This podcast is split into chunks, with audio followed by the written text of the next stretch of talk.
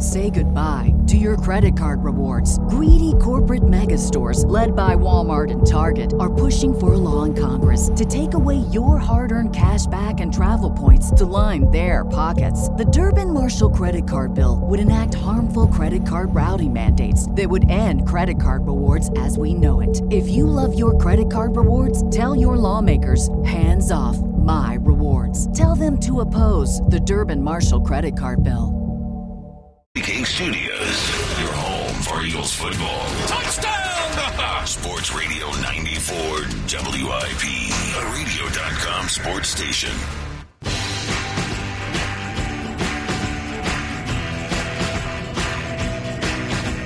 Bewitching Hour Midnight here on 94 WIP. Jody Mac roll till 2.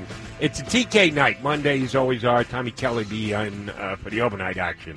Uh, but I've got you for the next two hours, and we will start off these two hours getting some Eagle knowledge uh, coming our way.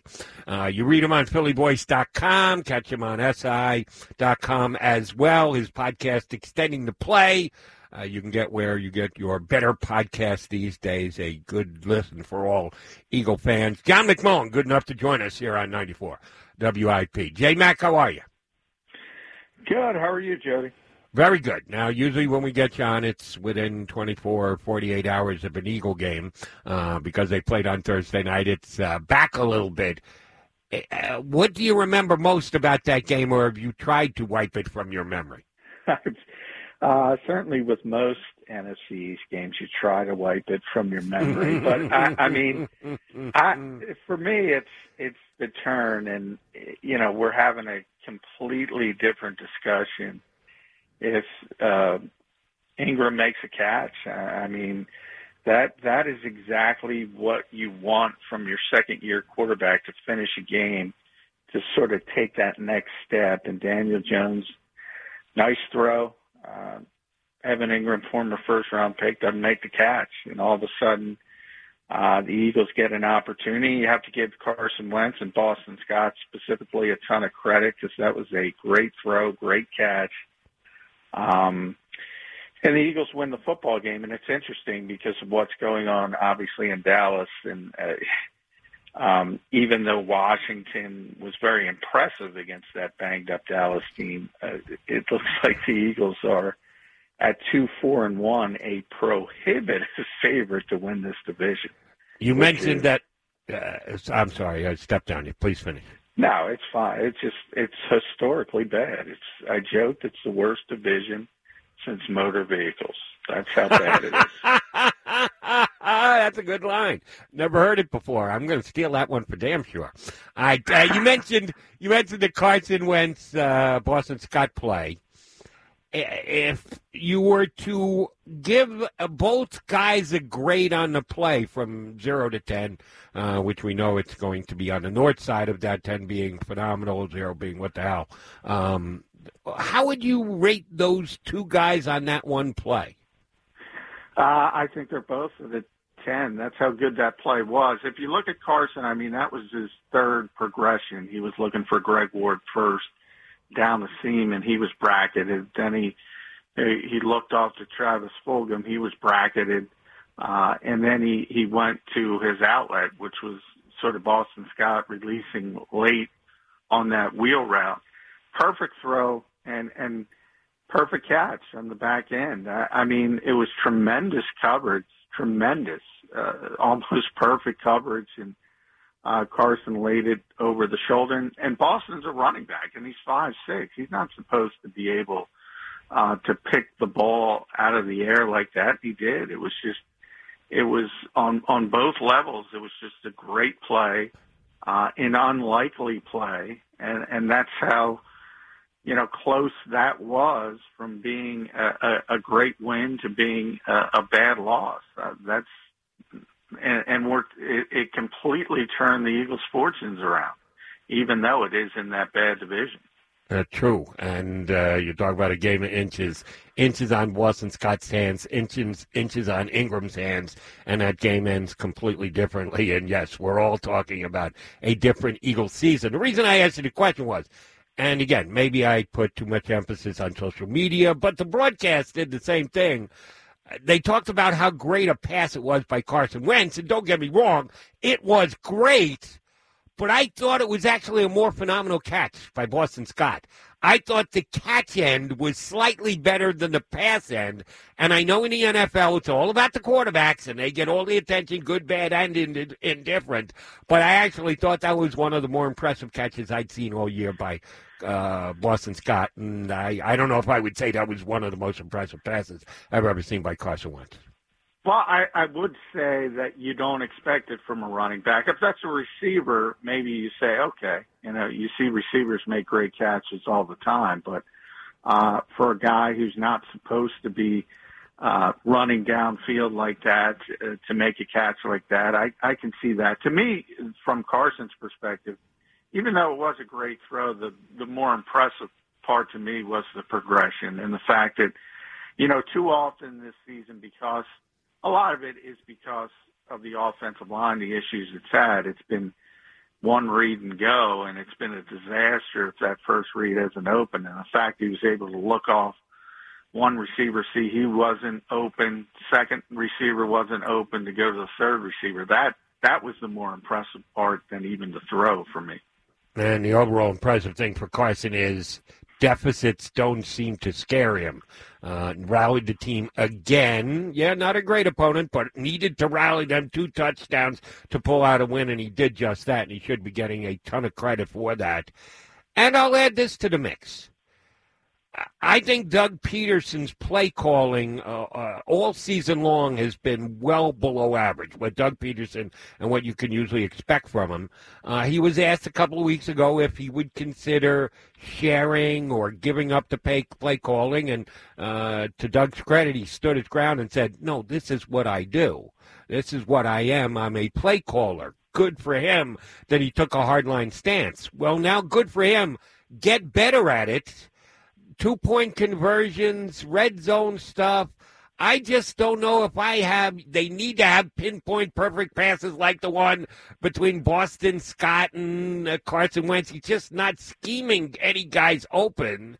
Is it fair to critique pretty harshly Doug Pederson's red zone play calling this season? Well, it, it wasn't successful. I, I'll say this, and I say this all the time with play calling. People don't judge play calling; they judge results. Uh, that, you know, in, in other words, and, and any coach will tell you play calling is about execution and the fact um, you look at the two point conversion against Baltimore, it looks like a disaster, uh, and you know, rightfully so, and people criticize it who knows if Richard Rodgers gets his block, it might not look like a disaster. In other words, the execution wasn't there. And you could have the greatest play call in the history of mankind. You could bring it down from the from the mount to Bill Walsh and, and Manath from Bill Walsh and and if the left guard doesn't make a block, it looks like a disaster. So I, I I've always felt that way. Uh, again, people don't judge play calls; they judge results uh, of plays. And sometimes great players make a bad play call look good, and bad players make a good play call look bad. So I, I think overall, you you can judge certain aspects of a play. If you look at the Hakeem Butler two point conversion that failed, for instance, look, he he he went the wrong way. He he didn't even know where to line up. So I think it's fair to criticize Doug Pederson at that point and say, you know what, this is not going to work. Whether I got to call timeout, do something different. I think that kind of stuff is fair. Um, but the other stuff, I, I mean, and I, I think this week's opponent is a perfect example of this, Jody, and the fact that the Dallas Cowboys anybody who watched them are they're such a disaster offensively, and part of it is obviously losing your starting quarterback. But they have been eerily reminiscent reminiscent of the Eagles on the offensive line. There's no Travis Frederick. He's retired. Zack Martin was hurt. Tyron Smith's out for the year. La'el Collins is out. 80% of their offensive line is gone. And that's what happened to the Eagles. And when you can't block, you're not going to fuck up as a play caller. It's as simple as that. Fair enough. Um, but if you're going to say it's all about execution, then we wouldn't uh, revere a guy like Bill Walsh and his offensive system. No, he just got a bunch of good players who executed his system. So, uh, yes, I readily admit that we analyze results after the fact, but that's what it is. That's the business that it is. You have oh, to no take question. what you have. It's just, if it's yeah, lesser, it's if it's kind of how you reserves, if it's uh, secondary guys, you have to figure out a way to get them to be able to make plays. And uh, I don't think Doug Pederson has done a good job of that this year. I'm not calling for his head on a platter, but I'm just saying he has been better. Yes, there are some compromise reasons for it, but uh, I still think Dougie P could do a better job. All right, you mentioned the Cowboys and their bad offense. And that's the upside of the team. Because as bad as their offense is, without their offensive line, without their quarterback down to Ben DiNucci this week, it's still better than their defense, who is just god awful Swiss cheese. Is this the recipe that the, the Eagles need? Because their their offense is winning games and coming from behind, and but they haven't had a blowout offensive performance yet this year. Can they do it against the worst defense in the National Football League? Yeah, I, I don't see what not uh, why not. I, I think it's interesting with the Cowboys. I think you hit the nail on the head. I can explain why they stink offensively. I think it's an easy explanation. I just gave it. They don't have their quarterback and they don't have 80% of their offensive line what it Right. was once projected as. I think that's easily explainable and I know Mike McCarthy's getting a ton of criticism. I can't explain why they're so bad defensively there's no way they should be that bad defensively. They they have Demarcus Lawrence. Um, they brought in Everson Griffen. You know, Aldon Smith hasn't played for a while, but they think he's he he's still a good player. Jaylon Smith is a good linebacker. Leighton Vander Esch is back. Uh, the secondary's never been the strength, but Xavier Woods, uh, Trevon Diggs, Stefon Diggs' brother, uh, great corner in Alabama. There's there's no way this should be in a historically bad defense from a talent perspective. And Mike Nolan can't stop anything except a Zoom call. I don't know if you saw a Zoom call. it is unbelievable how bad that defense is. But uh, yeah, I mean, the Eagles have to take advantage of it, and I don't see any reason why they shouldn't. And other than human nature, you know, I, I do think no matter what, and we got to talk to Fletcher Cox, Rodney McLeod on Zoom today.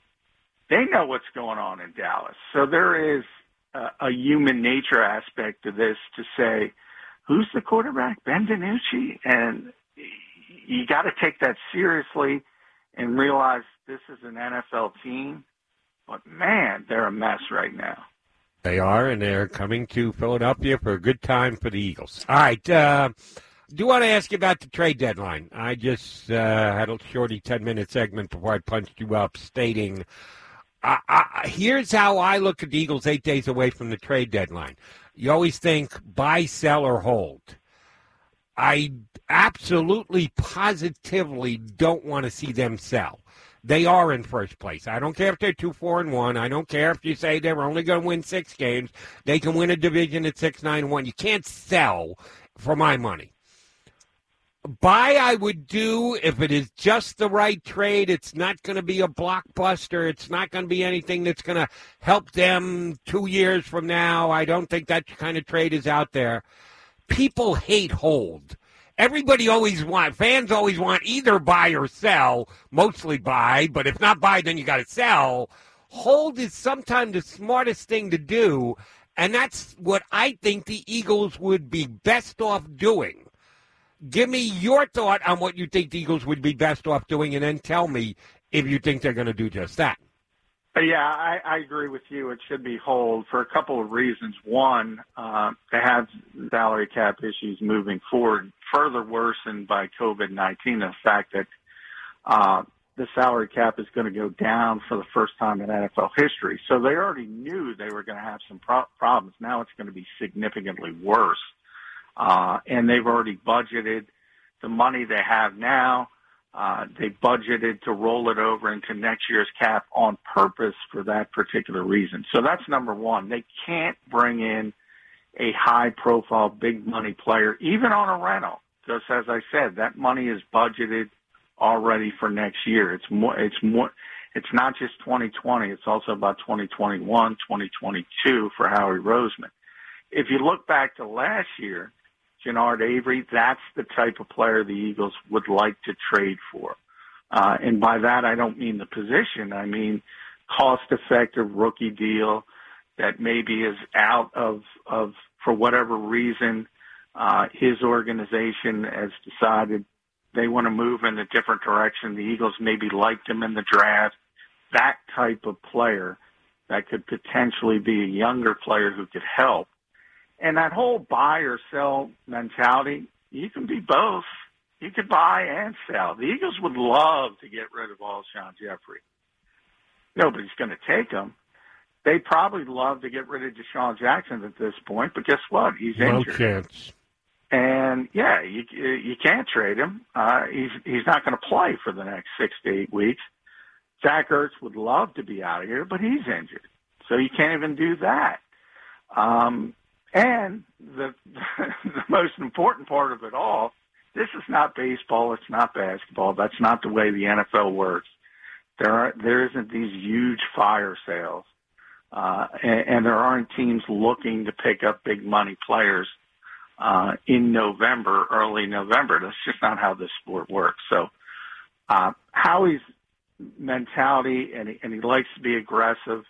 Uh, he likes to bring in a player. I think he'll try to bring in an Avery type who can help him not only this year but moving forward, but a very cost effective type player. And they're looking most notably at offensive line and linebacker. And by the way, you know, I, I wrote about this uh, on, on Philly Voice and Sports Illustrated. He's not getting the credit, but Alex Singleton has been to the defense what Travis Fulgham has been to the offense and they should let that kid play.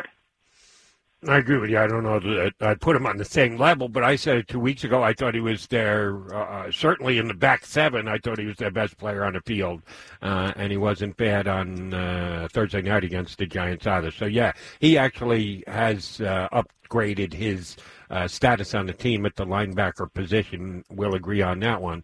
Um, any chance of running back if Miles Sanders is going to be out more than just two weeks? And I know Boston Scott made the play of the game the other day, but the Eagles didn't run the ball all that effectively. Um, if they could get a guy in here in two weeks, is there any running back out there that could be available that you get your hands on for a six or a seven? Well, I, I I would like to bring Jordan Howard back. I mean, Miami's not using him; they have no need for him. Uh, I think he was very effective in this offense last year. People kind of forget he took over the starting job from Miles Sanders. Miles wasn't very effective early in his rookie season. Right, kind of lost that job to Jordan Howard, who was very effective, and then Jordan got hurt. Miles came back in and took off himself. Uh, and I think that's the type of running back they need uh, the between the tackles runner. They certainly need help at running back. I mean, as well as Boston played uh, against the Giants, the big catch. Uh, he had not played well before then. Corey Clement has been even worse, so they certainly need help at running back.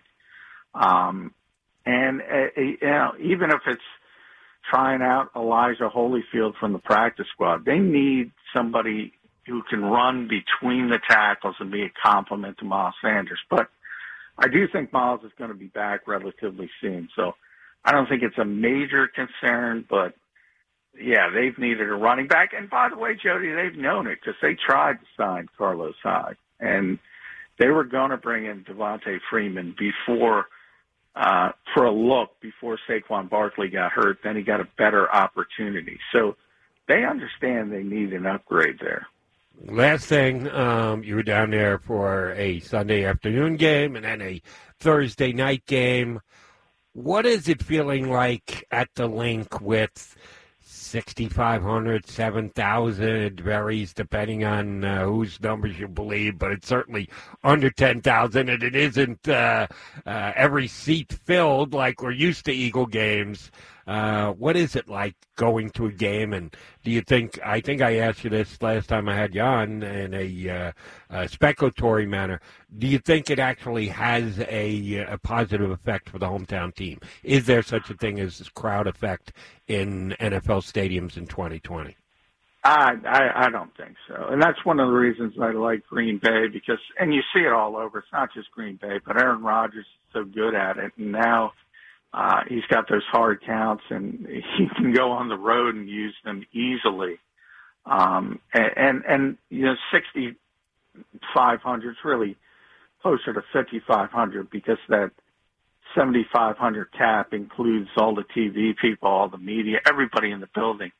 Um, it, it, it's it's better. Uh, I will say that it gives a, a little bit more to the environment when you're there live, but it's certainly not affecting the road team. There there just is no home field advantage in the NFL other than the travel aspect. I mean, that part of it might be a little bit more difficult, especially if you're going going cross country because of all the COVID protocols, but when you get to the stadium, there is no advantage for the home team. John, as always, a uh, great job. Appreciate whenever you come on. Check out his podcast, Extending the Play, as good an Eagle podcast as you're going to find. Read him in Philly Voice and SI and SI.com. Always a pleasure, John. Thanks, bud. We'll talk again. Hey, thank you, Jody. Appreciate it. And he's got great initials. John McMullen here with us on 94 WIP. All right, let's get those phones open. Couple legal opinions there for both John and myself. Need yours. Your first place, two, four, and one. Philadelphia Eagles. It's officially Dallas week. Hop on my phone lines. I'll take calls for the remaining hour and 40 minutes of tonight's show. 215 592 9494. I'll get you up here on 94 WIP. Is everyone in your house always online at the same time? Power your connected home with fast, reliable gig speed internet from Xfinity. Go to Xfinity.com, call 1 800 Xfinity, or visit a store today. 1 877 cars. Say goodbye to your credit card rewards. Greedy corporate mega stores, led by Walmart and Target, are pushing for a law in Congress to take away your hard earned cash back and travel points to line their pockets. The Durbin Marshall credit card bill would enact harmful credit card routing mandates that would end credit card rewards as we know it. If you love your credit card rewards, tell your lawmakers hands off my rewards. Tell them to oppose the Durbin Marshall credit card bill.